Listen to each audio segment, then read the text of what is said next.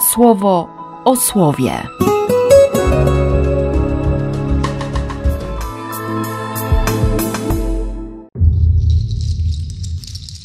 Dwudziesty drugi grudnia, środa.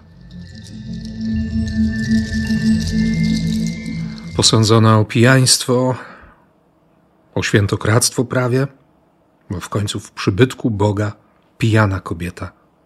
Odejdź z przedoblicza Pana, usuń z siebie to wino. To był czternasty werset, tak sługa Helego ją potraktował. Ale ta, której imię brzmi łaska, odpowiada: Jestem kobietą, która przeżywa dzień goryczy. Otwieram swą duszę przed Panem. Wtedy Heli się miarkuje, no i, i mówi: To idź w pokoju, niech Bóg Izraela spełni ci każdą prośbę, z którą się do niego zwracałaś.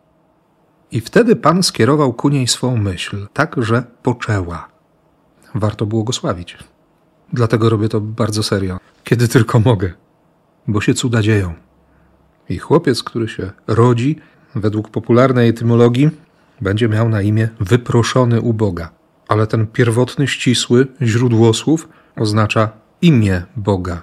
Hashem El, Shemuel. Tak, imię Boga jest łaską. I łaską jest dać Bogu wolność. Zrozumieć, że Bóg naprawdę może robić to, co chce.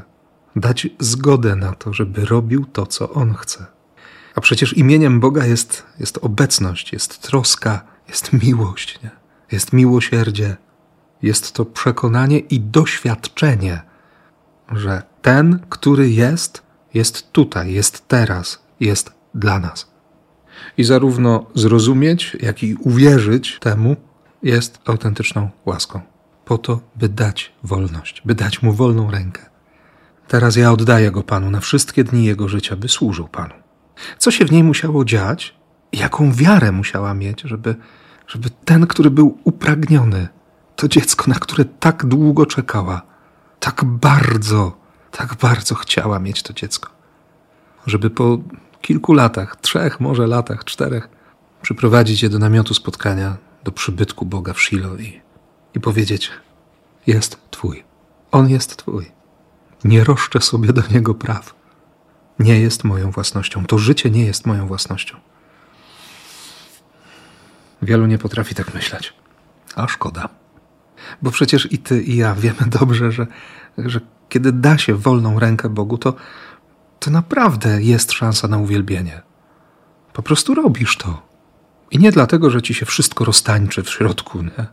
Tylko widzisz, że wszystko jest łaską. Wszystko. Wszystko może być łaską. A jeśli jest ciemność i jest doświadczenie śmierci, to on z tego potrafi wyprowadzić życie. Miriam będzie śpiewać uwielbienie. Ta pieśń utkana z pierwszego przymierza.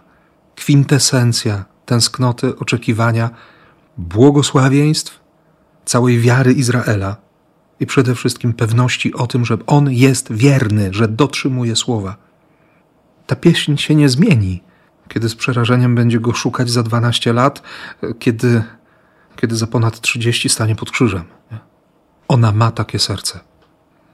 Więc proszę dzisiaj Boga o takie serce. I dla Ciebie, i dla mnie.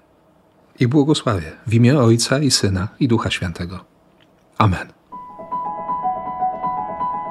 Słowo o słowie.